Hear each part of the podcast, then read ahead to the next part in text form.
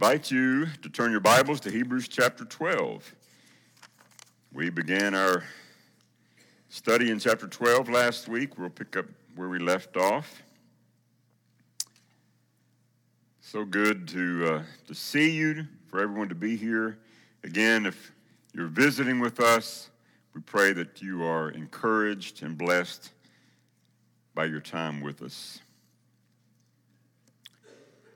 You know, it's easy to look at other people, to see their lives, maybe to see how comfortable and easy their lives appear to be, and think to yourself, wow, God is really blessing them. God is really pouring out his blessings on them. And we say that all the time. We think that. Um, and I'm not saying that that's not true. If God chooses to bless someone in that way, then uh, receive it with thanksgiving, enjoy it. But oftentimes we look at someone who maybe has more than we have, or uh, a nice new vehicle, or a big house, and we say, Oh, God is blessing them. We say that about ourselves we, we buy a new car and someone says, Oh, that's a nice car. And we say, Oh, God is just really blessing me. That may be true, but it's not necessarily a sign of God's blessings. It's not necessarily a sign of God's approval or of God's love. Sometimes the sign that you are loved by God is that you're having struggles. You're really undergoing some tough things in your life. Sometimes that is the very sign that you are being loved by God. Let's look at our text this morning. The, the writer is going to, before we look at our text, the writer is going to encourage us with a couple of things. He's going to encourage us, as we saw uh, last week, he's going to encourage us with Jesus, and then he's also going to encourage us with Scripture. That's a, that's a pretty good duo right there. It's a pretty good tandem. He's going to tell us, as we saw last week, to, to fix our eyes on Jesus. There are a lot of good examples that we looked at in Hebrews chapter 11, a lot of people that were living by faith even when they died, they were still living by faith. They did not abandon the faith, even though they couldn't see the promise, even though they never received the promises in this life, they still were clinging to their faith when they died. Why? Because they could see something. They could see something that was invisible. They, they had eyes to see something that was into the future. It wasn't the here and the now that they were living for, but it was the then and the there. And so he tells us to fix our eyes on Jesus. And as we closed last week, he says in verse 3 of chapter 12 Consider him, consider Jesus, who endured such opposition from sinful men. Why? Why should we think on Jesus? Why should we consider him? So that you will not grow weary and lose heart. You see, that was the struggle for the, for the original readers of the book of Hebrews. They had the temptation to stop, to quit, to not run all the way to the finish line.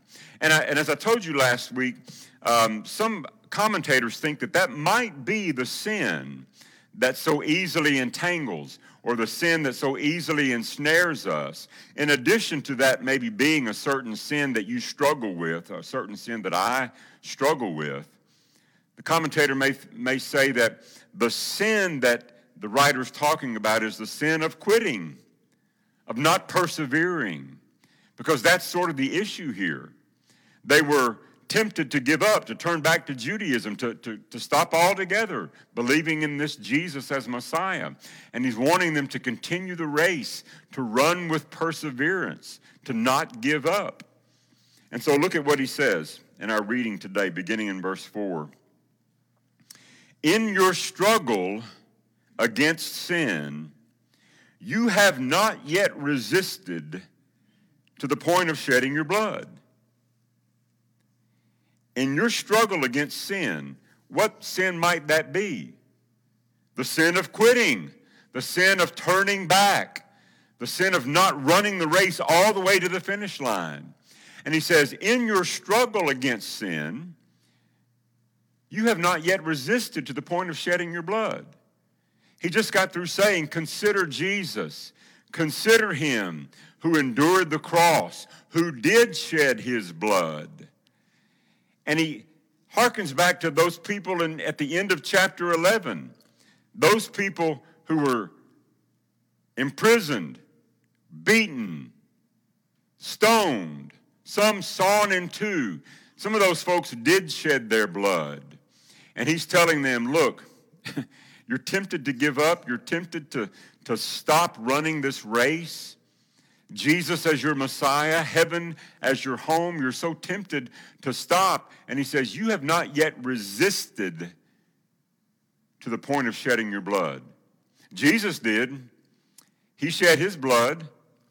And you have been through some tough things. Earlier in the letter, he says, You've had your property confiscated, things taken away from you because you have faith in Jesus, because you put your trust in Jesus as Messiah. You've endured some, some opposition. These aren't, these aren't people that have never gone through some things, that have never suffered. These folks have suffered big time, a lot more than probably we have this morning. So they know what it means to suffer, but he says, You haven't resisted to the point of shedding your blood. You're still alive. So hang in there. And then he encourages them with this scripture. It doesn't sound like encouragement, maybe, but let's read it together in verse 5. And you have forgotten that word of encouragement that addresses you as sons. Now he's going to quote from, from Proverbs chapter 3. This is King Solomon maybe the wisest man who ever lived, except for the Son of God. He says, My son, do not make light of the Lord's discipline, and do not lose heart when he rebukes you, because the Lord disciplines those he loves, and he punishes everyone he accepts as a son. Is that supposed to be our encouragement this morning? Is that the word of encouragement that you got for me? God loves you enough that He's going to discipline you, He's going to rebuke you, and He's going to punish you. Well, thanks a lot, preacher. But that's what He says. Don't make light of the Lord's discipline. Now, that word discipline, maybe your ver- I read several different versions this, this past week. Maybe your version says the Lord chastens you. It, it, it has that idea of Proverbs chapter 22 where it talks about training a child, train up a child. The, the, the word there literally means to instruct or to educate, to teach. And so God is teaching us. How's He teaching us? He's teaching us through the things that we go through, some of the hard times, some of the struggles. And he punishes. The NIV says he punishes everyone he accepts as a son.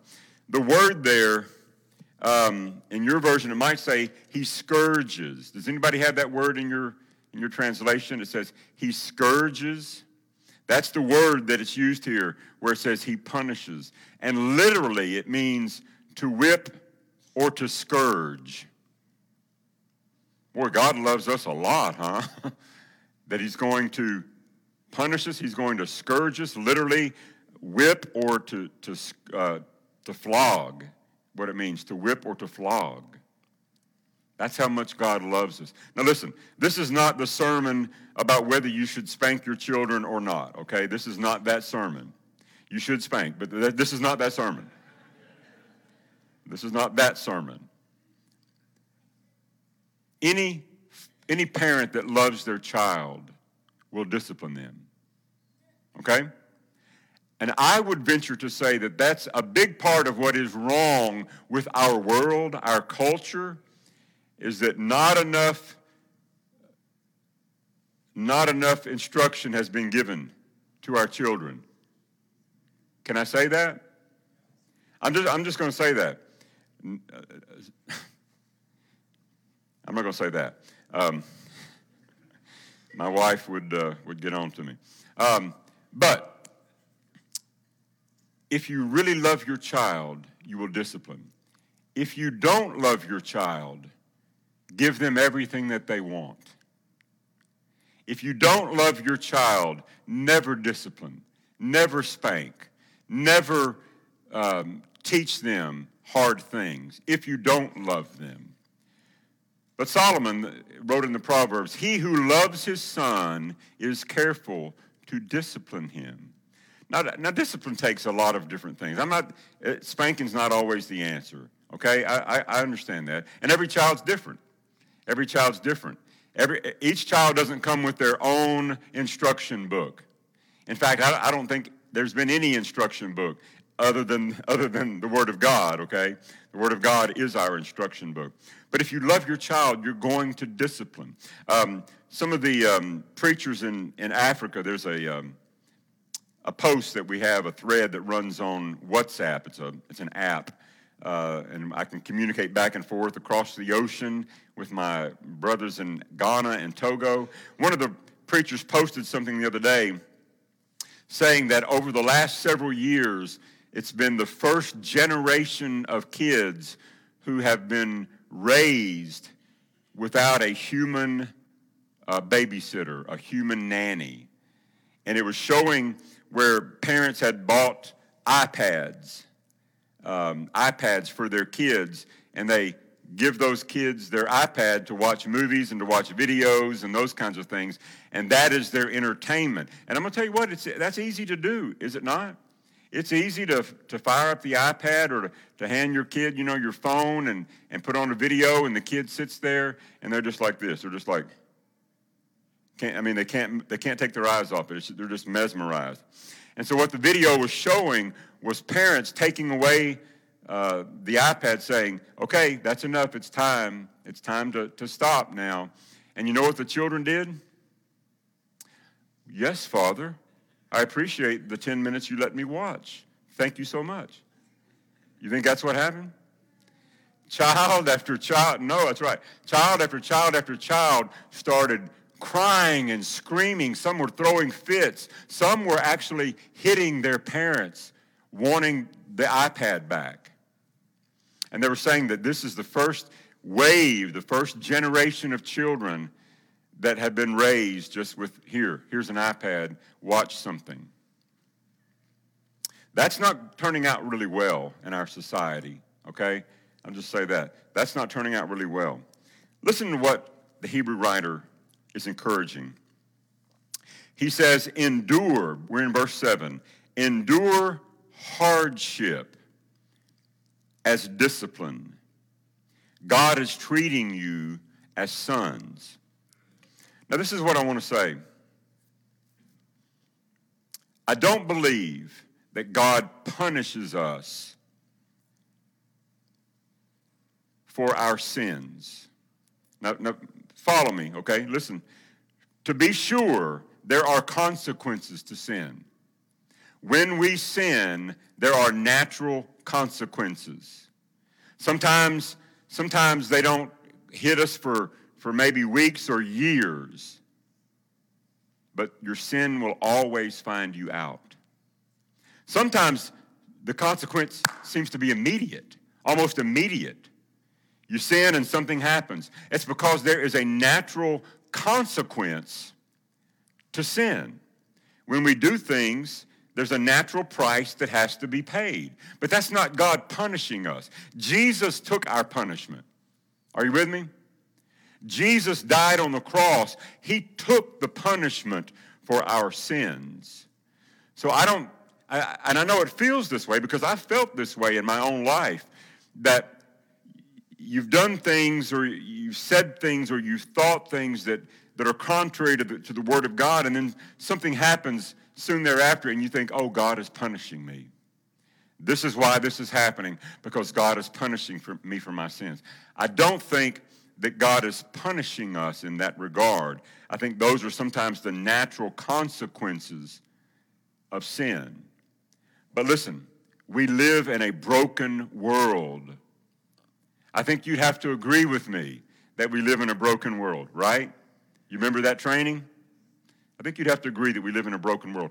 God uses the brokenness, the pains, the struggles, the sins, even that are committed, that we commit and that others commit. God uses all of that as discipline to teach us, to train us, because He loves us, because He loves us as sons. Now, look, here's the deal it's, it's sort of like a game show, okay? You know, what's behind door number one or what's behind door number two? And, and I think there are only two doors that we can choose. Rodney, what's behind door number one? Well, door number one, behind door number one is suffering. And there's suffering where you get angry and you grow bitter and you say, Why, God? Why me? Why is this happening? And you grow farther and farther away from God because you don't see Him as loving and kind and merciful because of what you're suffering. So, behind door number one, suffering that drags you away from God. Well, Rodney, what's behind door number two? I'm glad you asked. Door number two, suffering. Suffering. Suffering that draws you closer to God. Suffering that possibly drives you to your knees where you spend more time in prayer. Suffering where you, you see God at work even in the midst of the pain and the trial and it's transforming you into the image of Jesus. You see, Christianity gives us the lens through which to see suffering. Door number one, suffering that pulls you away from God. Door number two is still going to be suffering. We cannot escape the suffering, but we see it through a different lens. We see it as God loving us. Why would He do that? Because He's treating us as sons. And this, this word endure, I want to share it with you. The Greek word that he's using here for endure, it has the connotation to stay in a place beyond an expected point of time.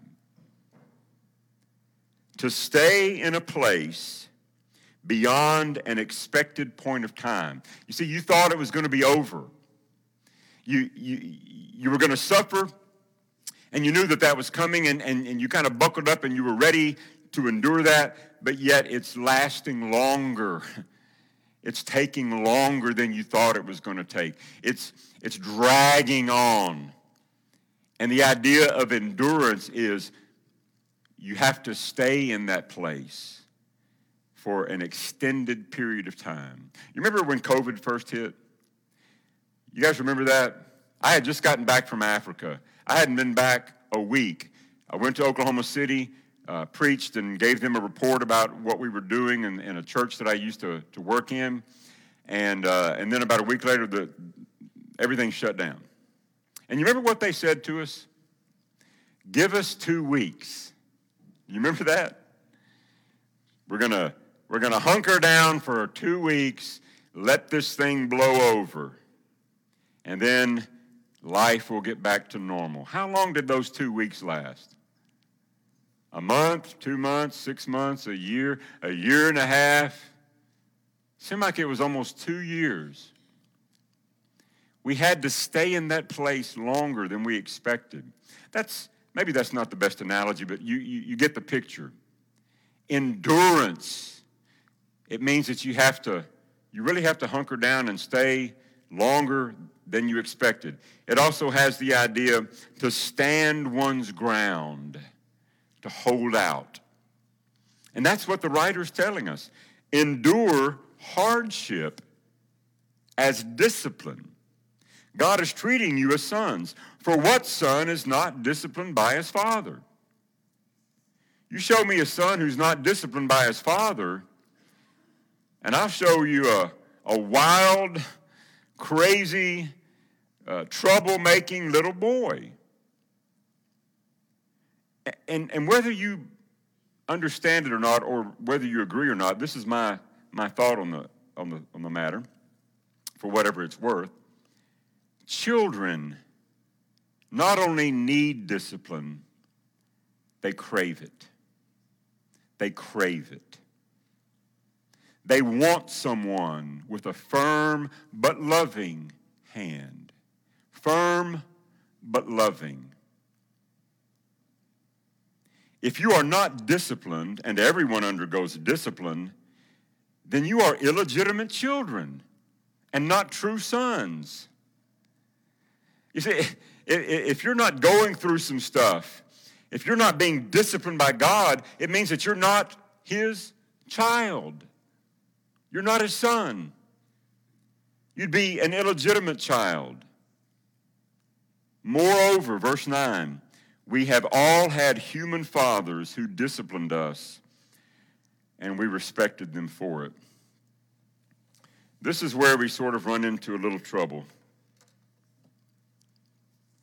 Because there are some of you in the audience this morning who did not have really good earthly fathers. I stand here before you this morning as one who did not have a good earthly father.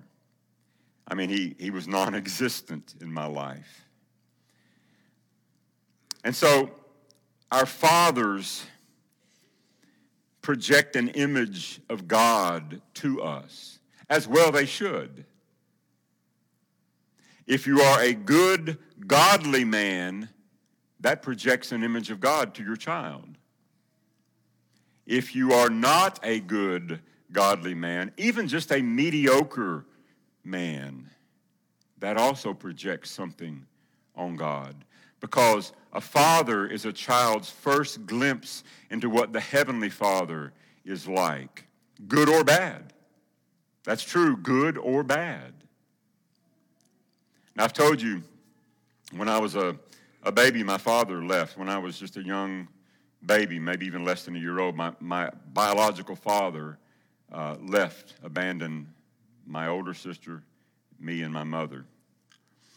For over 50 years, uh, nobody's known what's ever happened to him. Um, a couple of, of his brothers, my father's name was Robert Lewis Johnson. My, my real name is Johnson, it's not Britt. I was born, I was born Rodney Lewis Johnson in Flint, Michigan. My father left, and a couple of his brothers, my uncles, looked for him. Um, one of them even uh, paid a private investigator to, to do the best he could to track down where Robert Louis Johnson was. Nobody could find him. And you have to remember, this is in the day before internet and, and all these ways of tracking people. It was much, uh, much easier to just disappear, you know, back in the day. After probably over a decade of searching, they, they just kind of sort of gave up. He had disappeared and come back. He would be gone for a year or two or three and then come back. Uh, but this time he left and he never, ever came back. When I was three years old, my mom remarried um, a man whose last name was Britt. He adopted my older sister and I, and me, and changed our names from Johnson to Britt. And that was fine. Everything was fine. He was the only father I ever knew until I was about nine or 10 years old. And, um, and then the wheels sort of fell off. not, not good. Not good. Um, and, I, and I'll just leave it at that. Haley, our daughter, was taking a class at Harding just this, this semester, about a month ago. And part of the class that she was taking, she had to put together a family tree. Well, when you have stuff like what's happened in my family, the, the tree gets kind of crazy. It doesn't grow up straight, it's crooked and bent and all that. She called my mother and got my mom's side of the family and, and all. And, and then she also asked her about Robert Johnson, my father. And so she told her as much as she could and, and gave him uh, my grandparents' names, Lewis Johnson and Eileen, and, and she was working in this um, program that when you plugged in names and you had people, it, it would kind of spread out and find, you know, grandparents and great grandparents and those kinds of things. In her searching, she came across a lady that had posted some things about a man named Robert Louis Johnson. And so she, she clicked on it.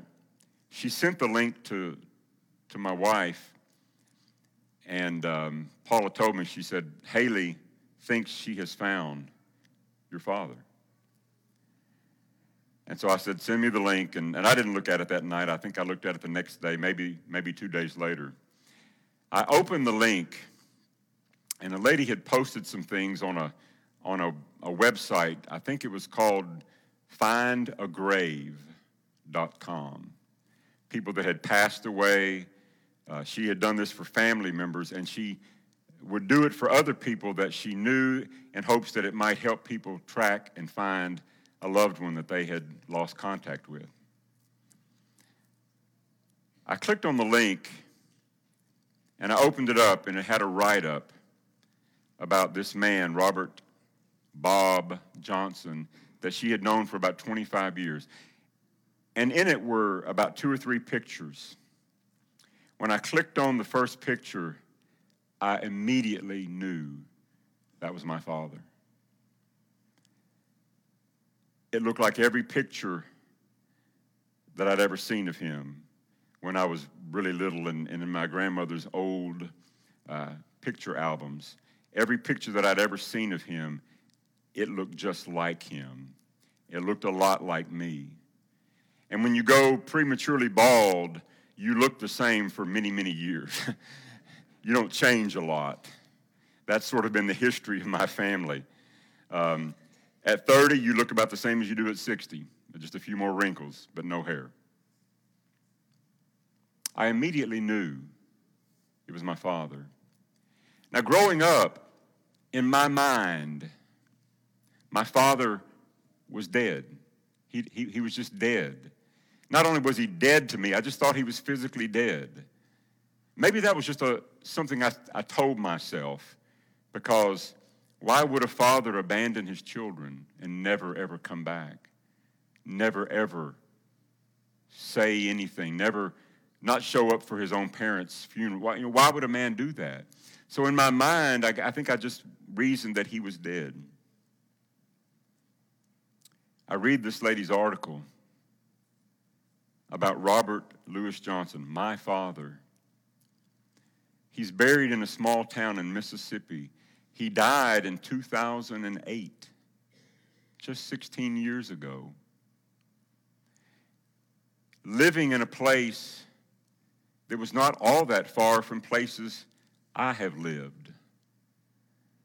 And yet I never knew him. So I come to a passage like this, and maybe you maybe you come to this passage and you read about a loving father who disciplines his child, and that child respects him even though he doesn't like it necessarily, he respects his father. And that's a hard pill for you to swallow because maybe you didn't have that. I didn't have that. And I've admitted to you before, I look around and some of you have had godly fathers, and when you speak of your father, it's as if, man, I, I wish I could be like him. I, I, want to em, I want to emulate him. He was such a good man. Almost like a twinkle in your eye when you speak about your father. I envy that so badly. I have missed out on that all of my life. And I look at some of you older men, and I've, and I've done this in the years past and there are certain men that I have looked at and thought, man, I wish he were my father. I wish I had a father like that. And I see some of you men here, and I know some of your stories, and I know how your children have turned out. And if I'm being honest, I'll look at you and I'll think, man, I wish you were my father. So when I pray and I say, Father in heaven, that means a lot to me because he's really the only father I've ever had. Our Father which art in heaven. That's not just the way I start my prayers. That means a lot to me. So, he says we've all had human fathers who disciplined us and we respected them for it. How much more? He goes from the lesser to the greater. How much more should we submit to the Father of our spirits and live? Really live. Our fathers disciplined us for a little while as they thought best. I mean, every human father, even the good ones, are just doing the best they can. They make mistakes. But God disciplines us for our good. It's for our good that He lets us go through some things. Not because He doesn't want us to have fun, not because He's punishing us for our sins, but because He loves us enough to let us go through things that will make us stronger, that will, that will create perseverance and faith and produce things in us that cannot be produced any other way. No discipline seems pleasant at the time. How many of you had your humanly your human father say to you when he was fixing to give you a spanking, now this is going to hurt me worse than it's going to hurt you. Anybody ever hear that? That's a, that's a lie. I've, I've, I've done both of those. I've been on both sides of that equation. It hurts, it hurts the guy getting the spanking more than it hurts the daddy. Now, I know nobody likes to punish their kids and it, it doesn't feel good. I get that. But it's going to hurt you worse than it's going to hurt me. No discipline seems pleasant at the time, it's painful. But later on, look at it. Later on, however, it produces a harvest of righteousness and peace for those who have been trained by it. A harvest of righteousness. Righteousness means that you're right with God. You're, you're living in a way that's pleasing to Him. And it's not, you know, when you plant something, you reap a lot more than you plant. If you plant one kernel of wheat, you don't just get one kernel of wheat, you get a lot more. And here it says if you are disciplined by God, you will reap a harvest of righteousness and peace. Peace is not just the absence of conflict, but it's an inner, it's an inner peace that just passes understanding. God gives that to us. The reason God disciplines us is because he loves us. And Christianity gives us the proper lens through which to see that. The world doesn't see that. But you and I, as children of God, when we go through things, it's because God is training us in holiness. You see, this life is a preparation for the next life.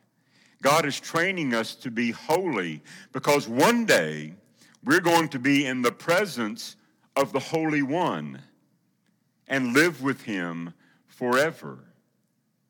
What does it mean to be holy? Holy means literally just to be, to be separated, to be set apart, to be used for something that's noble. You know, in, in the tabernacle or in the, in the, um, the temple, there we go. In the tabernacle and in the temple, they had plates and they had chalices and pitchers that were set aside to be used in the temple. They weren't so different than regular plates and chalices and, and pitchers, except that they had been taken and set apart to be used in the service of the Lord. Those things were now holy. And that's what God is doing with us. We live in the world, but we're not of the world. He's separating us out through his discipline to make us holy, to make us righteous, training us for what is to come when we stand in the presence of the Holy One and live forever. Bow with me. God, we love you. And Father, we admit to you that we don't always understand your discipline, how, how you bring it about, the different things that you use, our situations, maybe even our own sin. But Father, help us to see your discipline as something that draws us closer, not as a punishment necessarily, but something that will make us more like Jesus. Father, we want to be like Jesus. We want to act like him and talk like him and do the things that he would do and love the way he would love and have compassion on those he would have compassion. Help us.